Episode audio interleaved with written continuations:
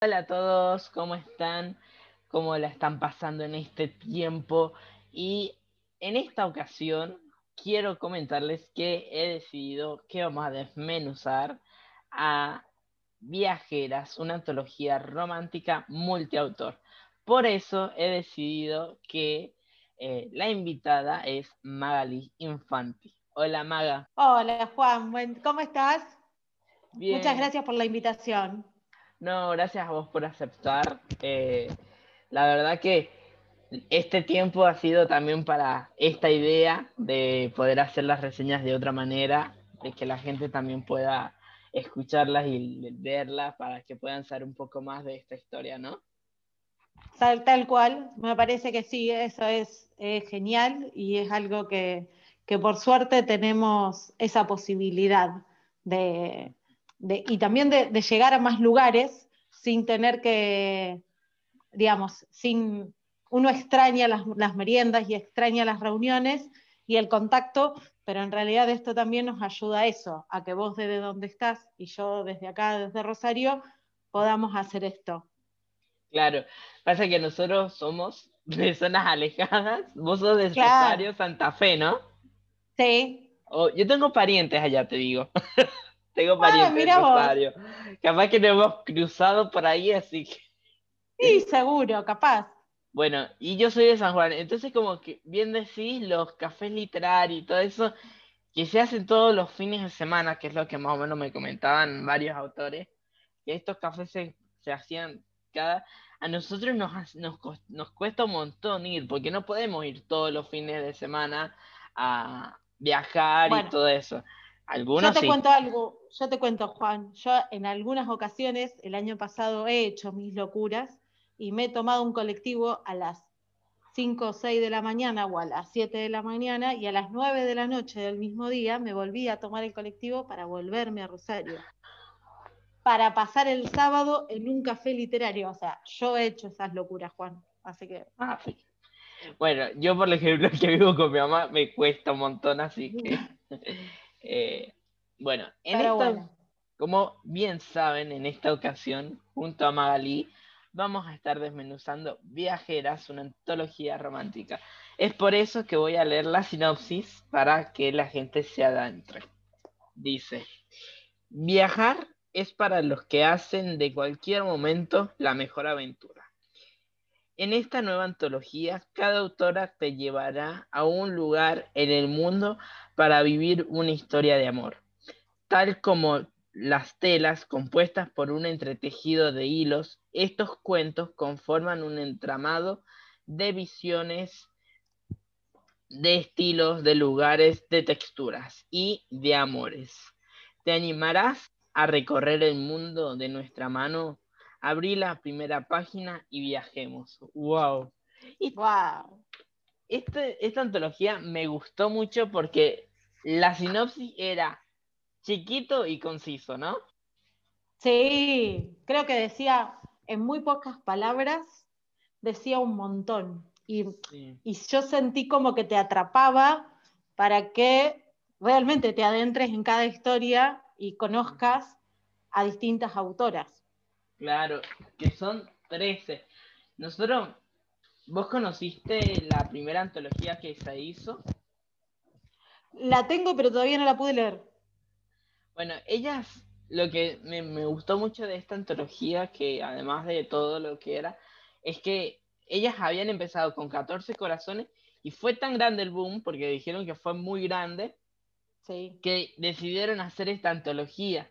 Y yo creo que cada una de ellas eh, eligió esta antología, eligió, eh, fue por algo, porque ellos lo hacen para un bien solidario, que eso es lo que más me gustó. Sí, Sí, es, como, es como muy emotivo y muy conmovedor que lo hagan así. Así que, ¿vos cómo llegaste a la antología? No, en realidad eh, a Viajeras llegué porque había leído varias autoras y las sigo en las, en las redes. Y cuando la publicaron, obviamente que, quise participar y quise tenerla eh, para colaborar también, porque eso también es parte. eh, cuando quise comprar la primera no había más y después pude conseguir una que me la mandaron mm. hace poco, así que ya, ya la tengo entre mis pendientes ahí para leer. Eh, viste que la pila de pendientes son muchas. Se va haciendo. se va haciendo y se va haciendo y se va haciendo. Eh, yo la verdad que llegué a viajeras. yo primero no pude llegar a lo que era 14 corazones por el simple motivo de que eran muchas, eh, ya se habían gastado todos los ejemplares. Yo llegué tarde porque la verdad que eh, me pasó que yo entro en el mundo de la literatura el año pasado recién. Me adentro al mundo en el sentido de las personas, de conocer eh, autores, gente. Entonces como que en ese momento de poder entrar creo que también me sirvió mucho poder entrar siendo yo como escritor y empezar a escribir, que me animé a, entrar a todo lo que es el mundo bookstagrammer, al mundo lectores, al mundo escritores. Entonces como que es una, también una manera de, de poder. Y llegué y quise preguntar y me dijeron, no, están agotados. Ay, por Dios. Y le dije, no puede ser. La, la siguiente, la que venga, lo hago, lo voy a comprar, le digo sale Viajeras y ahí nomás le digo, chao.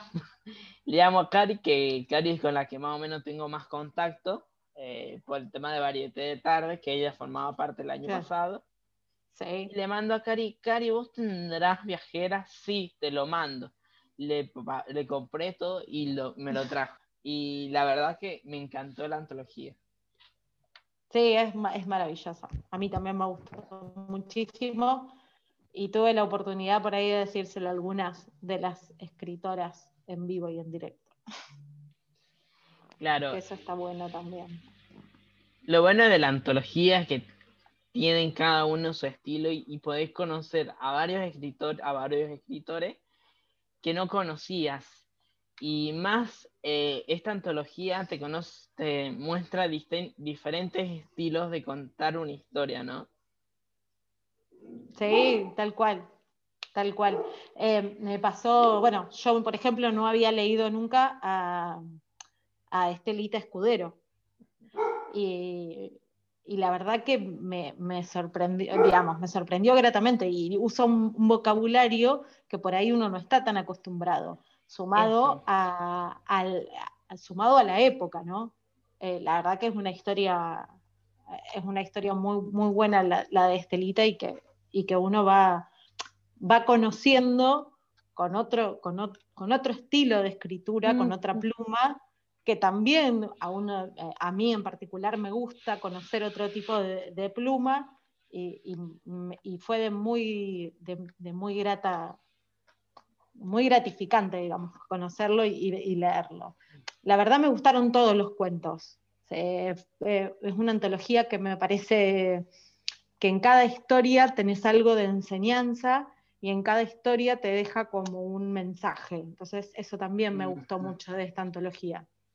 Sí, es como bien decís, cada historia te deja una enseñanza, cada historia te deja un mensaje y cada historia te deja eh, la forma de mostrar distintas formas de amar, porque no todos los personajes amamos de la misma manera, y no todos eh, viven y sienten lo mismo que los demás. Eso es lo que me gustó mucho, que demostraban tal cual esa diferencia, ¿no? Sí, yo creo eso también. El tema de, eh, creo que lo que no hay en esto es prejuicios, que los prejuicios nos los hacemos nosotros. Entonces, en eso, eh, bueno, si, si, voy a hablar puntualmente de, alguna historia eh, puntual, por ejemplo, es la de Laura Isaac.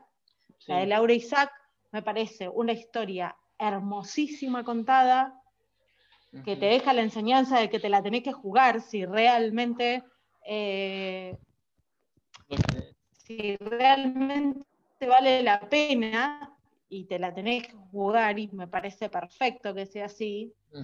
y, es, es, una historia, sin spoilear, que, eh, que te muestra otra faceta del amor que me parece maravilloso. Porque está eh, el, vocabulario, está como bien cuidado, Eh, me, pareció excelente esa historia. Eh, es una de mis preferidas, sin ir más lejos. Claro, Laura eh, lo que más me sorprendió a mí es que Laura no escribe, que es muy sorprendente que, que siendo su segunda historia, porque la primera fue de 14 corazones y no, no haber publicado un libro, tenga tantas tanta forma de, de explicar, tanta esa sutileza que a veces uno necesita para no sentir el rechazo en algunos temas, como, como es esto de que a veces uno dice, ah, eh, es una historia, porque vamos a decir, es homosexual, son dos chicos que se gustan. Sí. Y cada uno tiene sus miedos y su forma también de, Y yo creo que Laura expresó muy bien ese tipo de, de sentimientos cuando uno no sabe qué hacer con un, en un mundo tan prejuicioso como en el que estamos, ¿no? Tal cual, tal cual. A mí me pareció una historia muy, muy, muy bien contada. Y, y, a ver, en este caso es homosexual, pero podría haber sido heterosexual y me parece una muy buena historia contada igual, con sus descripciones, con sus momentos, con, la inseguridad, con un montón de cosas que a veces, no por ser ni homosexual ni heterosexual, no, también te pasa, digamos. La inseguridad, la inseguridad de que no sabes si vas a ser correspondido, si esto eh, es lo que querías, si va a durar, si no va a durar. A ver, esas inseguridades, cuando uno se enamora, las tenemos todos. Obvio. Seas como seas, te enamores de quien te enamores. Claro, y algo, por ejemplo, cuando eh, se, empezó a subir esta historia, vi un posteo que dice, Love is love, el amor es amor. Es el amor. y la verdad que yo me quedé y dije, es totalmente cierto, no importa nada, el amor es amor, si vos sentís amor por esa persona, es totalmente normal. Entonces, eh, me pareció una historia realmente conmovedora leer la de, la de estos dos chicos que tienen que pasarla y tienen que eh, animarse, como bien decís, a jugársela por el otro, si realmente se querían. Entonces, es una historia totalmente. Y la tela que eligió es el tartán. Y el tartán es, para, los que, no, para los que no saben, el tartán es esa tela que usan los hombres en su cintura por ser provenientes de Escocia. Y no sé si ustedes habrán visto, no sé si vos habrás visto, la característica del tartán es que siempre andan con una gaita. Entonces empiezan a saltar. Entonces, la verdad que eh, me encantó y sentí la, la, textura, sentí eh, estar en ese país tan, tan bonito como lo es Escocia, ¿no? Sí, ah, bueno, es un lugar que me encantaría conocer. me parece un lugar soñado, Escocia. Escocia es, es único. Uno de los cuentos que a mí me gustó y me gustó mucho es el de Valeria Naya, que es de pelo rojo. Me encantó. Yo le mandé un mensaje a Vale cuando lo, cuando lo terminé de leer y le dije, Vale, me sentí que estaba en ese lugar, sentí que estaba en, esa, en ese carnaval porque eh, está ambientado en, los carnavales de Venecia. Desde de Venecia. Yo he dicho, yo cuando sea más, cuando tenga la posibilidad de irme a un país, yo me iría primero a Venecia. Venecia es mi sueño. Y tengo encima, tengo un cuadro de Venecia eh, que mi mamá lo tiene, que después te mando la foto, porque ya no para, así que no puedo mostrarla. Pero es un cuadro que la verdad que me encantó. Y le mando a, mm, a, Vale, Vale, yo sentí que estaba vestido como en la fiesta, como un arlequín, que es uno de los personajes de la fiesta de Venecia, y sentí que estaba vagando y estaba viendo esa historia de amor que se daba entre Enrico y Beatrice. Sí, bueno, el de, el Vale creo que también lo, bueno, lo que te da la lectura es eso, la imaginación y el poder meterte en la historia viéndolo de una manera que, digamos, cuando vos miras una, yo digo siempre que eh, de todos los libros que llevo leídos son para mí, son todas películas que me imaginé en mi cabeza. O sea, si alguien me pregunta por algún libro, capaz que te la cuento como una película, porque yo me la imaginé así. Entonces es como, es como muy loco eso. Pero para mí, eh, la lectura es lo que te ayuda a imaginar y con, digamos, con el cuento de Vale también, eh, que yo le dije a ella, qué hermoso un, romance y una relación que perdure en el tiempo y que, que perdure más allá de ese tiempo real. Yo la verdad que eh, creo que eso también es una de las grandes enseñanzas que Vale nos deja, es que sin importar nada el amor sigue y sin importar el tiempo, eh, la persona siente lo mismo. Y me acuerdo que Vale contaba en su cuento de ese terciopelo que era el disfraz de ella y cómo se iban encontrando por cartas, se iban mandando esos mensajes, eh, era realmente muy bonito. Y ver a, a, este personaje, a estos dos personajes que se encontraban sin sin darse cuenta que estaban buscando el amor porque ninguno de los dos estaba buscando el amor. Yo creo que a veces el amor llega cuando uno no lo, no lo busca. ¿no? Cuando uno menos lo espera. Claro, uno menos espera ese encuentro, ese, esa mirada, ese, esa fragancia, porque lo que a él más le llama la atención de ella es la fragancia. Es la fragancia, porque ella tiene la cara tapada. Claro, al ser un, al ser un, un carnaval veneciano, tienen las máscaras. Entonces eso es lo que los confunde. Y me gustó cuando ella le, lo desafía a él y le dice, si realmente querés saber mi nombre, encontrame.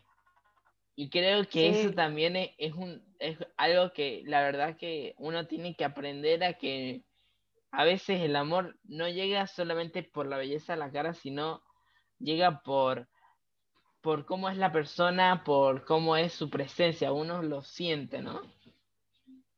Yo creo que sí, que hay como una conexión, eso de que del hilo, del hilo rojo que dicen.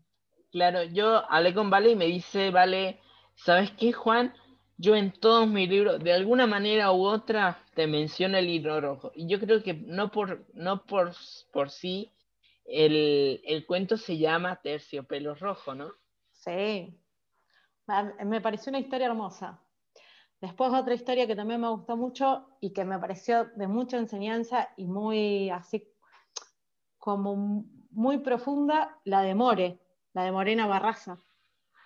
Esa ella me sorprendió mucho. El sari, el sari azul, a mí me pareció una historia que me quedé porque es una historia fuerte. Sí, tal cual. ¿Te queda? Es una historia fuerte.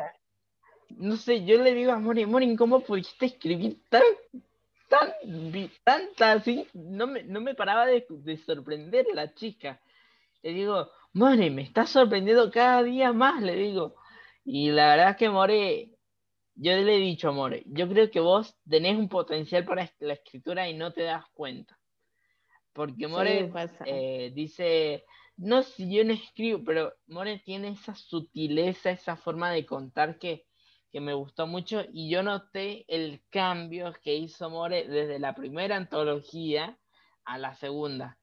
bueno, viste que viste que ella misma lo dice, viste que ella misma lo dice, que le gustó más escribir esta, digamos, no que le gustó más, sino que, que, que ella misma vio un crecimiento en ella con, esta, con este cuento.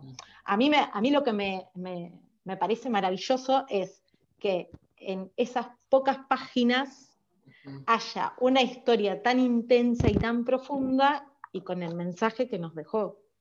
Claro, yo creo que mm, más allá, yo creo que también More nos enseña otra cultura y eso también es importante. También. Porque nosotros conociendo otras culturas también podemos llegar a encontrar el significado de varias respuestas que, de varias preguntas que uno tiene. Y yo creo que en esta yo tenía una pregunta cuando lo iba leyendo, es si realmente el karma existe o es el amor a primera vista.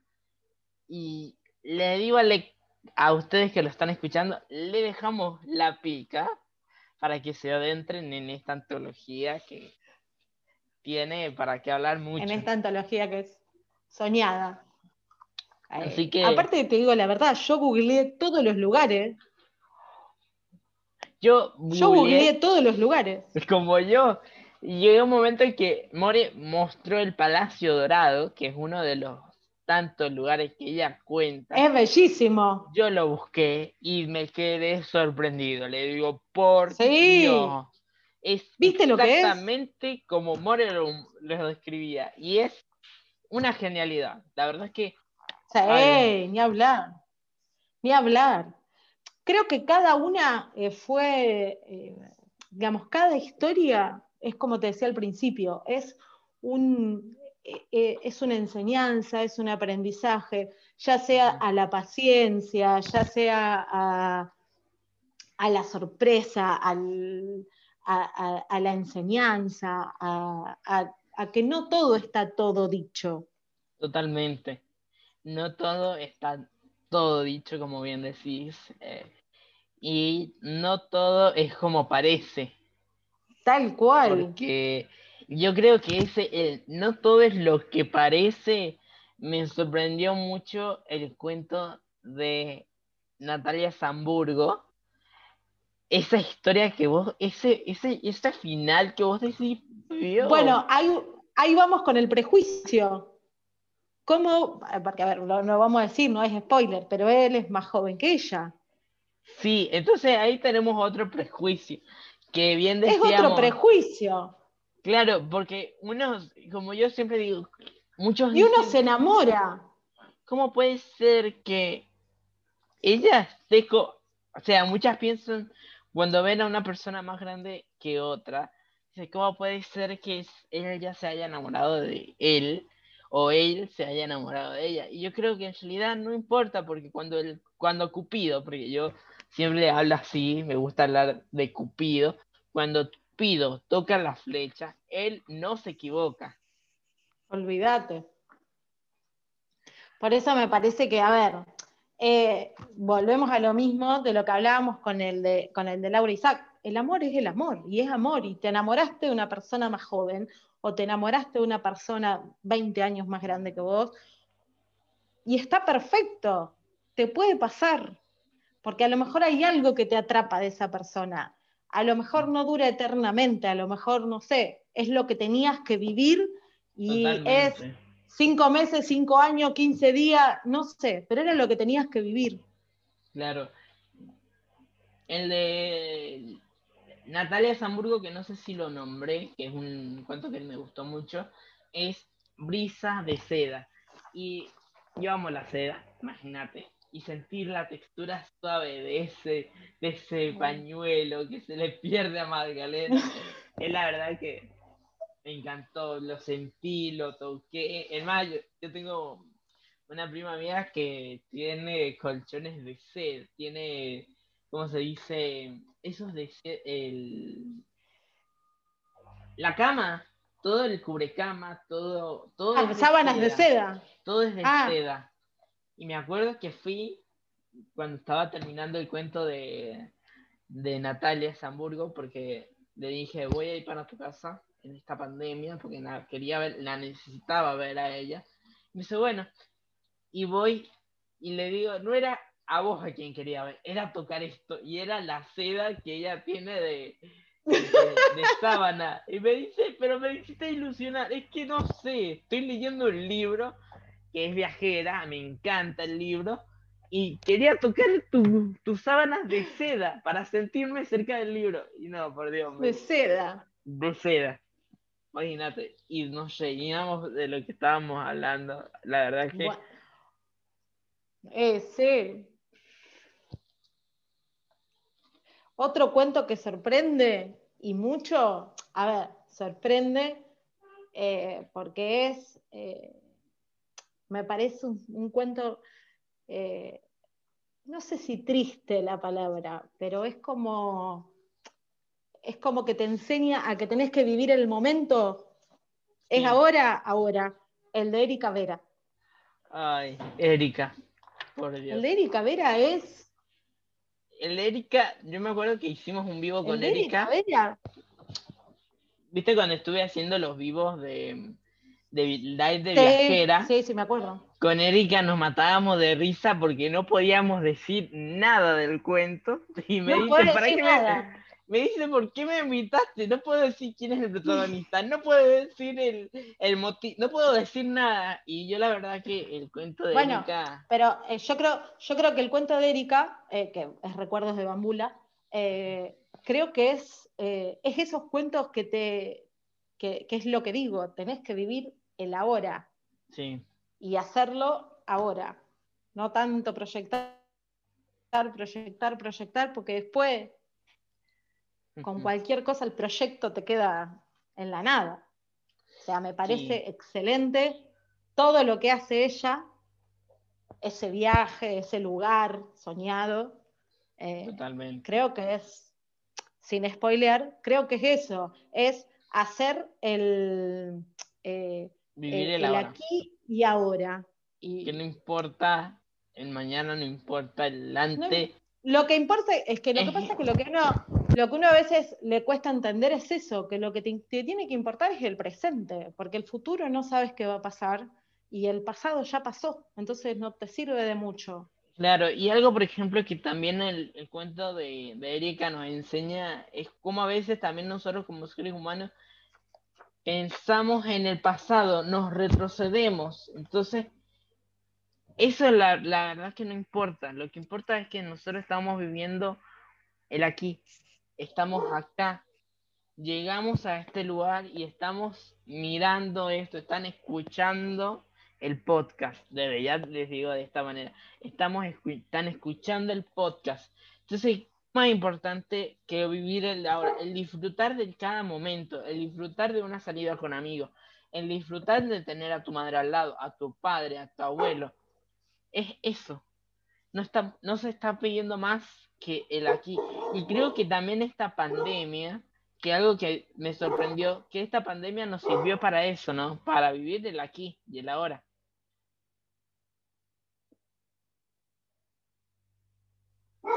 Tal cual, Juan, es así. Es, es ahora y es en este momento. Y yo creo que lo mismo que vos, que la pandemia nos enseñó eso. Mm. Porque de qué te sirve, a ver, tenías un viaje pago para, no sé, para diciembre del año pasado y ya está. O sea, lo tuviste que postergar porque no te va a poder ir a ningún lado. Claro, y a veces creo que muchas veces muchos eh, de nosotros no nos damos cuenta de que ¿para qué pagar algo que vas a hacer dentro de dos años si Capaz que en esos dos años que vos estás pagando un viaje, no estés. Porque uno nunca sabe lo que va a pasar. Yo creo que eh, si, te, si quieres hacer un viaje, organiza tú lo que vos estás viviendo en el ahora, organizate y decías, me voy de viaje. Entonces, es cuestión de eso. Yo creo que si uno se organiza, logra muchas cosas, ¿no? No, ni hablar, seguro. Bueno, a ver, la que sorprendió y tiró la casa por la ventana, tiró todo, fue Laura Kessner. Oh, no, la verdad. Laurita. Laura, Laura, Laura, no sé, yo leí el, cuento anterior que era muy suave, muy, muy sutil, el devoto por amor. Y este cuento, mamita, le digo yo, este, me pasó algo con Laura que le mando mensaje y nos, nos reíamos con Laura. Le digo, che, Laura, te cuento. Tengo mi primo que quiere leer la antología. Mi primo tiene 13 y 14 años. Y le digo mm, yo. No estaría para leerlo. Terminé de leer el último cuento, tu cuento, y no le puedo prestar la antología. No le puedo prestarla. Le digo yo, ¿cómo querés que le preste algo así? A ver, ya con el nombre, ya con el nombre del cuento, Tentación de encaje. Tentación en encaje, ya ahí. No, la verdad es que, y cuando Laura hacía la presentación, vos, viste cuando cada, cada una de las chicas presentaban los cuentos por Facebook, viste el último, el que hizo Laura, las caras que ponía. Yo digo, por Dios, esta, se habrá, esta habrá escrito uno de sus culebrones, porque Laura es la reina de los culebrones, siempre lo dice. Sí, igualmente, sí, es una genia. Igualmente, eh, te digo algo, eh, más allá de que es subido de tono y es erótico, me parece un cuento muy bien contado y para nada grotesco. No. O sea, a mí me, encantaron, me encantaron todos los cuentos, ¿no? O sea, eh, por ejemplo, la otra vez yo le decía a, las chicas de, Estación Bus, les contaba que con el cuento de Paulina Maggi me pasó que yo todo el tiempo me imaginé a la protagonista como Paulina. Yo le puse la cara de Paulina. Para mí, esa era Anita. A mí no me vas a decir cualquier otra cosa. Anita. No, yo la verdad. Pónganme la protagonista que quieran. Para mí era Anita. Es, Anita. No, se lo dije, se, murió de risa. No, la verdad es que es el cuento de Laura, cuando mostraba, hacía la presentación, yo le mostré a mi mamá, mi mamá se tentaba con las caras que Laura hacía. Porque Laura hace unas caras así, ¿viste? Y encima te hace, te tira, encima hay otro personaje. Y cuando me dijo que habían tres personajes principales en esta historia, yo dije que se habrá mandado esta, por Dios, que sube la temperatura. Cuando leí el cuento, por Dios, una, una, un fuego, le digo, necesito agua. Y dije, con razón te eligieron para el último. Claro. No, no, es muy bueno, muy bueno el cuento. La verdad que el cuento es hermoso. todos, yo creo que todos los cuentos y que, que, nos llevaron, digamos, a distintos lugares, por ejemplo el de Sabrina Mercado, que, que, te lleva a una historia de una guerra y una separación.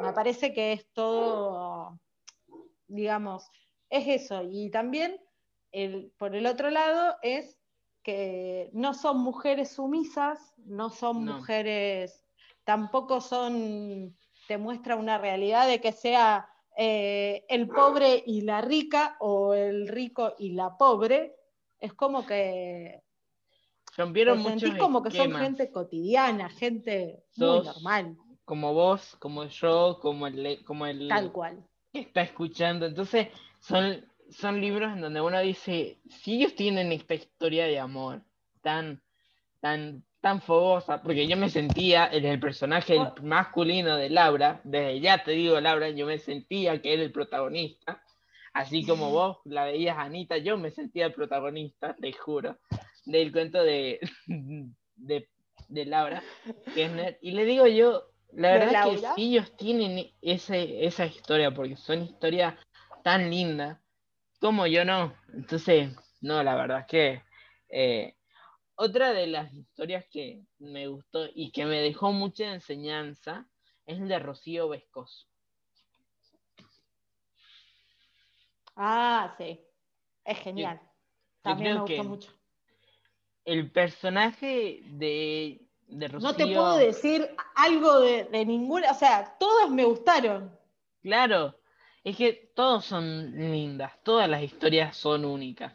El de Rocío te enseña mucho también a que no importa tu dificultad, porque eh, no vamos a decir mucho, pero por algo se llama venda de satén, que es no mirar con los ojos a la otra persona, sino mirar el interior de la otra persona. Entonces, cada una de ellas tiene eh, tiene esa dosis que te gusta, tiene esa dosis de, decir la verdad que te dejan algo y te dejan pensando lo que es la vida, ¿no? Eh, como a veces la vida nos sorprende y como a veces la vida nos, nos muestra algo que nosotros no esperábamos, ¿no?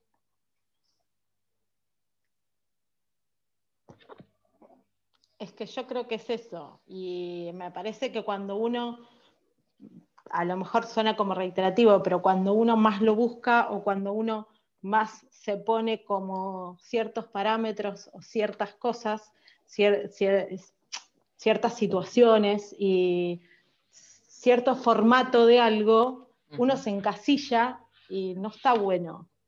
porque cuando te tiene que pasar y cuando te vas a enamorar, te vas a enamorar de a lo mejor de la persona que sea como sea, rico, pobre, eh, pobre, digo yo, no sé, pero te vas a enamorar de la persona que por el hilo rojo te toque enamorarte, o porque Cupido te tocó y te toca que te enamores de esa persona.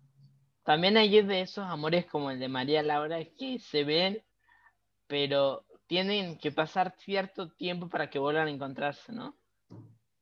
Es impresionante. El de María Laura Gambero es terrible. leía cada una de las historias y yo digo, por Dios, esto no puedo creerlo, ¿no? Eh, cómo cada uno de ellos tienen esa, esa naturaleza. Y, yo creo que es eso, que como que se llega en mayor o menor tiempo, te hayas visto de lejos y nunca te hayas hablado, eh, haya pasado la guerra como pasó, eh, hayas tenido una máscara como la tuviste, eh, si esa persona es la indicada y es la que te corresponde, va a pasar, va a ser inevitable que te pase. Sí. Así que, no, la verdad es que todas estas historias tienen, tienen algo.